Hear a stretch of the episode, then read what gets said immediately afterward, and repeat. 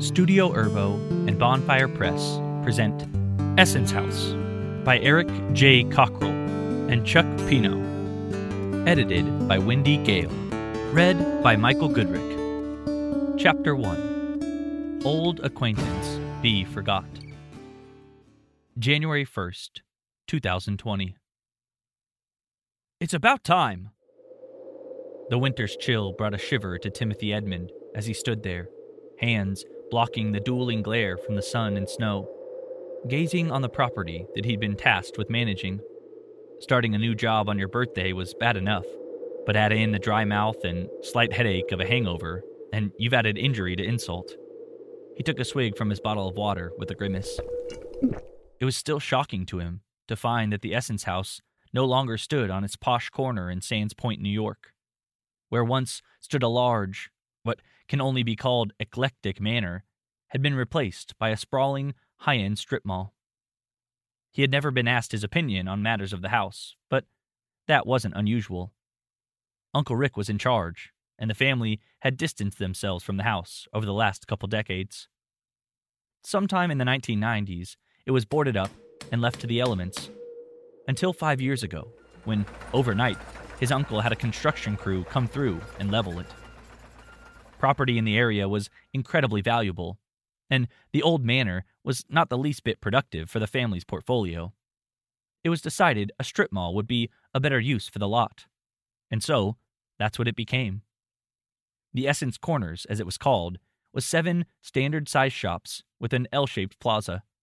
The parking lot stretched out before it was large as to allow for Maserati and Porsche owners an appropriate amount of space between cars, without the bother of parking a mile from the building.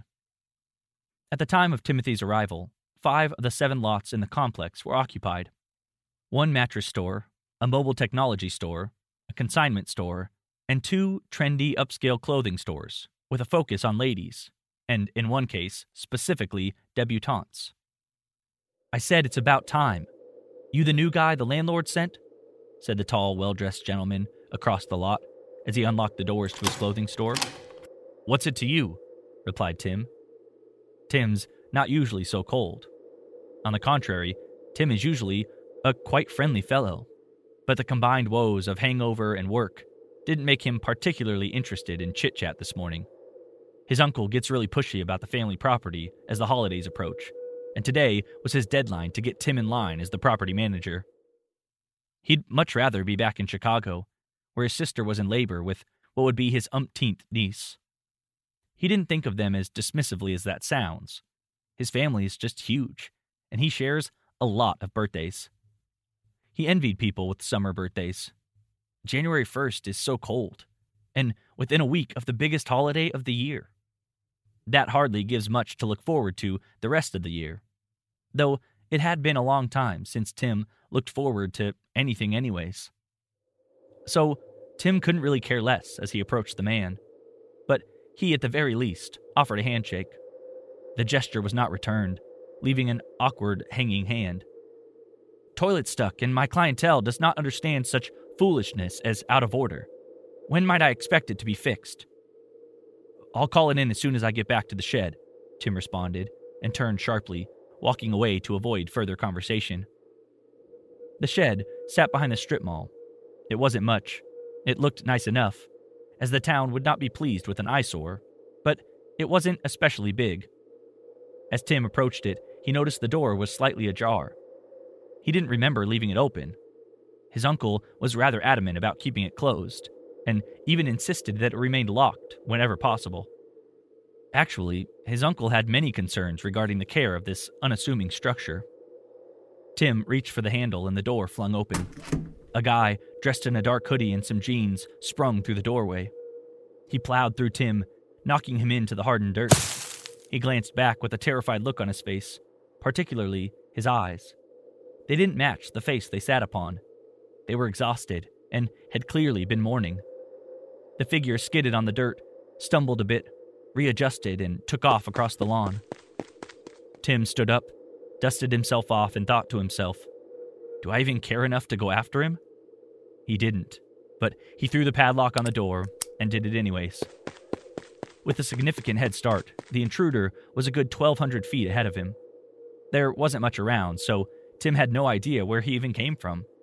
There wasn't a getaway car, and if he was a petty thief, he'd have been wiser to rob one of the snobby stores in the plaza than a tool shed. It became clear pretty quick that he was not going to have much luck catching this culprit. He could barely even see the kid anymore. Tim stopped at a tree that lined the perfectly landscaped street and tried to catch his breath. It didn't appear the kid had anything with him, so it wasn't likely he took anything. Maybe this would be a good lesson on the need to lock the door.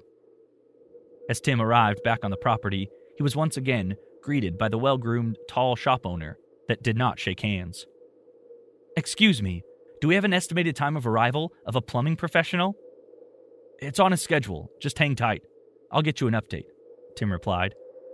Exhausted, Tim headed back to his truck to grab a cell phone and call a plumber. He grabbed his phone from underneath a road atlas on the dashboard of his truck. Three missed calls from unknown caller. Almost certainly not somebody he wanted to deal with today. Debt collectors don't get to take off the first of the year? He slammed the door, turned, and began walking back to the shed. Just as he neared the small structure, he noticed a leather wallet lying on the ground.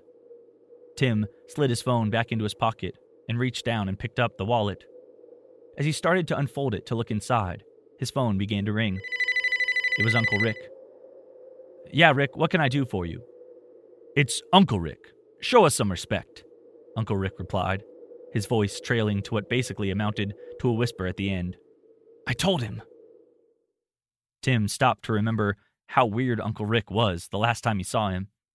He had always been the spry younger brother of his father, but the last time they met up, he seemed off, and he had taken to walking with a cane. Tim assumed it had something to do with a stroke or physical condition, but on the phone, it appeared things had deteriorated, perhaps dementia or something. Who knows, but it did make him as much sad as it did frustrated. Earn it first, Rick. What do you want? I'm a little busy here. I've got a tenant that can't flush his toilet, and some guy broke into the maintenance shed. What guy? Uncle Rick asked, voice filled with worry. He continued whispering to himself. He found it. And returning to full volume. Is everything okay with the shed? Did you. Uncle Rick, don't worry. I think everything's okay with your precious shed. Hang on, I'll tell you. I've got his wallet. Tim opened the wallet and pulled out the driver's license. It revealed a familiar name Tristan Edmond, born January 1st, 1988. It was Tristan, Rick. What the hell is your son doing around here? God damn it! I told that kid there was no point in returning, Rick exclaimed, once again whispering. I swear I told him. And again raising his voice. Where'd he go, Tim?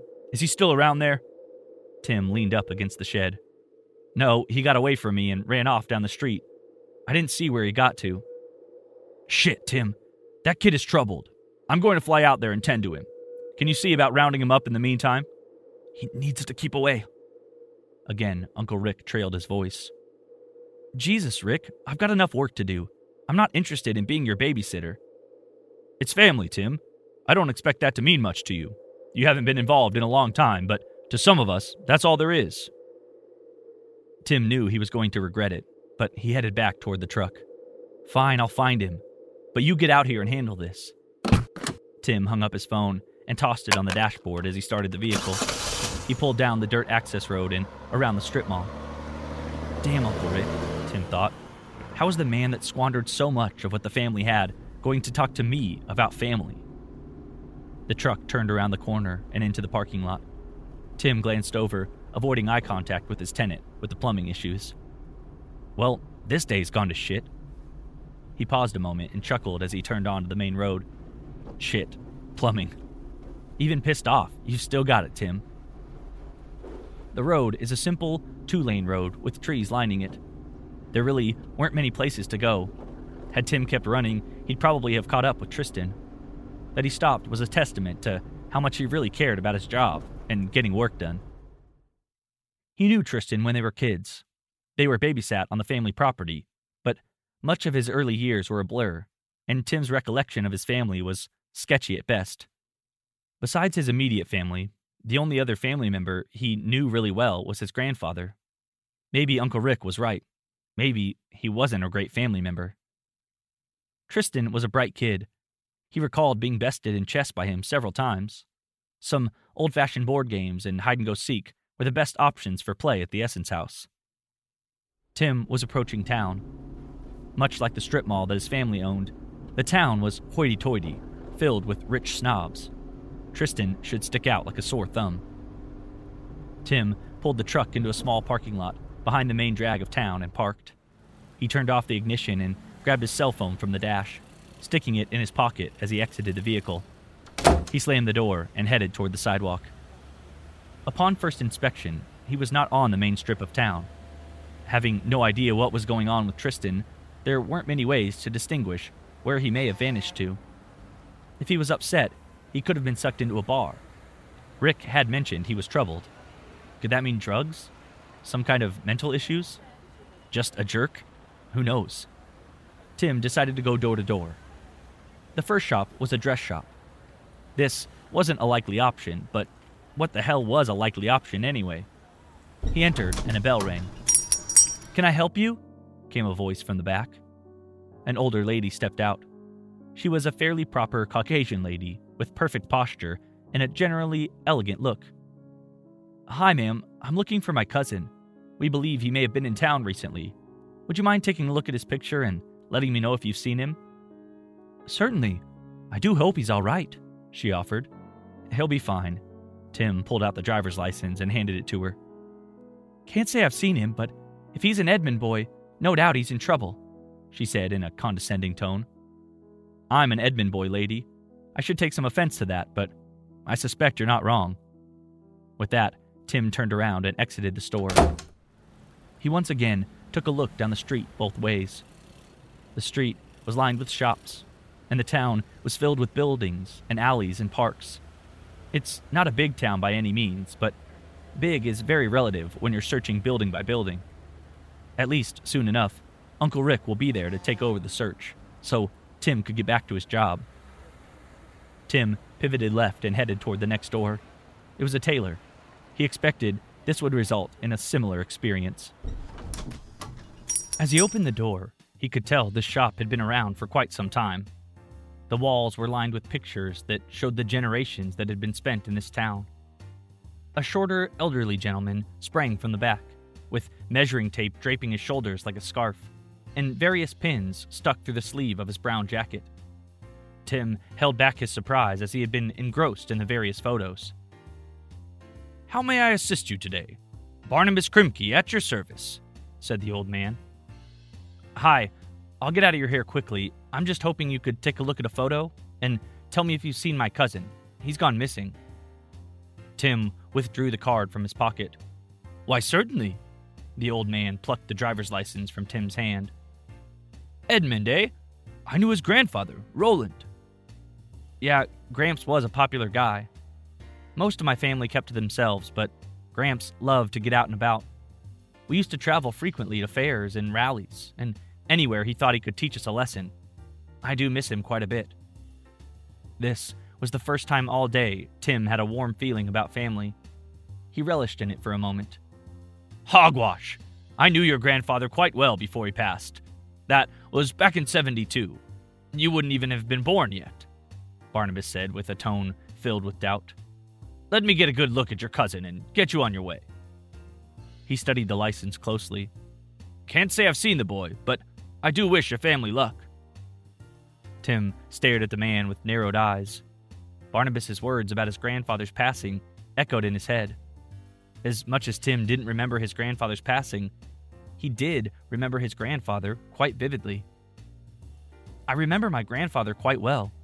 You must be thinking of someone else, Tim stated. It happened about a decade before you were even born, son, replied Barnabas. Tim mentally shook his head. This Barnabas guy didn't even know when he was born. This was the first time they'd met. The crazy old coot wouldn't be helpful finding his cousin if he couldn't even remember the years properly. Determined to continue on, he ended the conversation with a polite, Thanks for everything, sir, and headed on his way. Once again, Tim headed toward the street. What am I even doing here? Tim thought. I could be doing this all night. It was then that Tim thought of his sister. He hadn't heard anything since he got the call the night before that her water had broken and she was entering labor. He wished he'd been able to fly out to see her. Who starts a job on New Year's Day after all? It's different when it's the family business, he supposed. He pulled out his phone. Flicking and tapping the screen a few times, he scrolled to his sister's name. A familiar voice behind him forced him to lift his head in response. Excuse me, Edmund boy. Barnabas, the old dude who couldn't remember when his own friends had died, was trying to get Tim's attention. Tim rolled his eyes and turned. If there was anything he'd like to be able to do on this day, it'd be to complete any single thing he started. Barnabas, right? What's up? Tim answered. You forgot this. Barnabas handed the driver's license back to Tim. Oh, thanks. Tim slipped it back into his pocket along with his phone. Barnabas stood there for a moment, then placed his hand on Tim's right shoulder. I hope I didn't upset you earlier. Your grandfather was a wonderful man, and if you were able to experience that through stories or whatnot, I am not inclined to discount that. I'll keep an eye out for your cousin. Best of luck once again. Hey, thanks, Barnabas. He'll turn up, Tim told him. Poor dementia ridden bastard, he thought to himself. This whole ordeal was feeling a little fruitless, and quite frankly, it was getting pretty cold. So Tim decided to head back to the car and just get back to work. The kid will show back up when he needs his driver's license. Tim got to the truck, once again tossed his phone onto the dash, and headed back to the property. As Tim drove down the long road back to Essence Corners, he felt his eyelids gaining weight. This morning's events had worn him down pretty well. He saw some movement along the road in his peripheral vision that his mind couldn't place. He turned and looked, but there was nothing. As he continued, this happened a time or two again. Tim shook his head, dismissing it as the delusions of a man who probably shouldn't have rung in the new year as hard as he had. It was the closest to a birthday party he would get, though. So it was what it was. As Tim got closer to the property, these occurrences seemed stronger. They were less a peripheral glimpse, but more like ghostly illusions.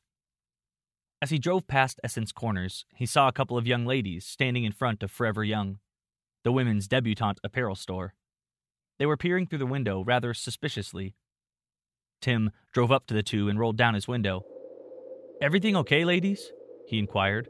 They both turned and one, a petite brunette with a penchant for heavy concealer, pointed into the shop. We showed up to drop off the dresses we rented for last night, but the store is closed, and the lady behind the counter looks like she's having a stroke or something. Tim rushed to the door, pressed his face against the tinted glass, and cupped his hands above his eyes so he could see easier. Beneath him hung the clothes sign. He could see the woman who most likely ran the store, standing still, shaking slightly, eyes wide open and body stiff. Tim grabbed the door and fished for his keys, but found it to be unlocked, to his shock. Stay here, he said to the girls as he dashed in. He approached the woman who stood behind her counter, the cash register closed, her cell phone held up in front of her. Ma'am, are you okay? he asked, waving a hand in front of her face. She was unresponsive, but he could see the glow of her phone lighting her face in the relative darkness of the store. He looked down to see if she had received some sort of shocking message that might have driven her into her catatonic state. She had gotten a message from someone simply known as EGB that said, It starts tomorrow. Be on your guard and watch them closely. Grasping her hand to try to feel for a pulse, the woman exhaled loudly, and Tim felt a rush of wind overtake him. He felt himself paralyzed for a moment until the woman pushed out his grasp and reached for something under the counter. I don't know what kind of New Year's shenanigans you're up to, mister, but if you want to see 2020, you'll step away from the register and walk out of my store. Tim could see that she was reaching for a pistol. He raised his hands and stepped back quickly. Whoa, no, that's not what's happening here at all. I'm the new property manager here, and it looked like you were in a catatonic state or something. Those girls called me over to help because they were worried about you. He pointed to the young ladies outside, who were still watching through the thick, dark panes of glass. Timothy Edmund? I thought you don't start until the first. Tim was too taken aback by the situation to notice that she knew him without any sort of introduction. Why don't you take a seat and I'll call someone to help us out, all right? I think you might have had a stroke or something. He quickly called 911 and explained what had happened, while the woman stammered and tried to recollect what had happened. The ambulance showed up within 10 minutes and she was loaded inside, all the while trying to explain that she was, in fact, just fine. Taking a key from his huge keyring, he locked up Forever Young and strode over to his truck, which he had pulled into a nearby parking lot while waiting for the ambulance to arrive. It wasn't even noon yet, and look what had happened already. Tim pulled his truck through the lot and rounded the building. He needed to call a plumber, lock the shed, call his uncle back, and get back to his motel to get some rest. What a shitty start to the year, Tim sighed.